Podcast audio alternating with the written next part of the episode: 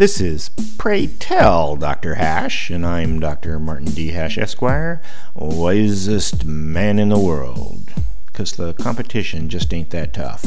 And these are things I wish someone had told me. Today's topic, parochial control. Most Americans do not like to give up their autonomy, the power to make their own decisions based on their personal set of values. When this country was founded, the thirteen states united primarily to act in concert during their rebellion from Britain. The arguments for states' rights were measured against the strength achieved by subservience to a central uniting power. Though the U S Constitution is a marvelous piece of negotiation, it was really that the time and the place in history were just right for the creation of a new kind of political entity. The federal government is certainly an example of how the whole is stronger than the sum of the parts.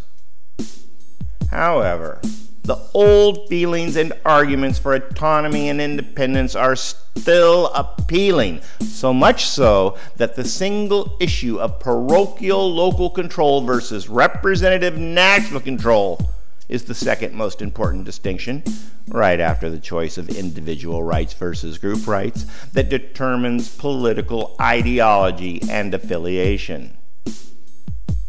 Parochial control is empowered by social conventions, tradition, and patriarchy.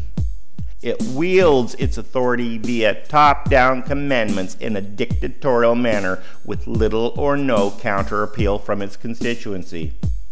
In fact, in its organized forms, parochial control is essentially a class hierarchy. A person is superior to members whose social status is below their own and subservient to those above. Even seemingly benign expectations such as playing golf, watching football, or drinking wine are subtle forms of parochial societal pressure. Parochial interests feel justifiably threatened by an overarching federal power to whom their only connection is a few elected politicians whose names they can't remember. They feel that some remote, faceless bureaucracy should not dictate what they can and cannot do. Except for the undeniable success of federalism in guiding this nation to prosperity, the arguments against it would prevail. For more, see my website at martin hash dot com.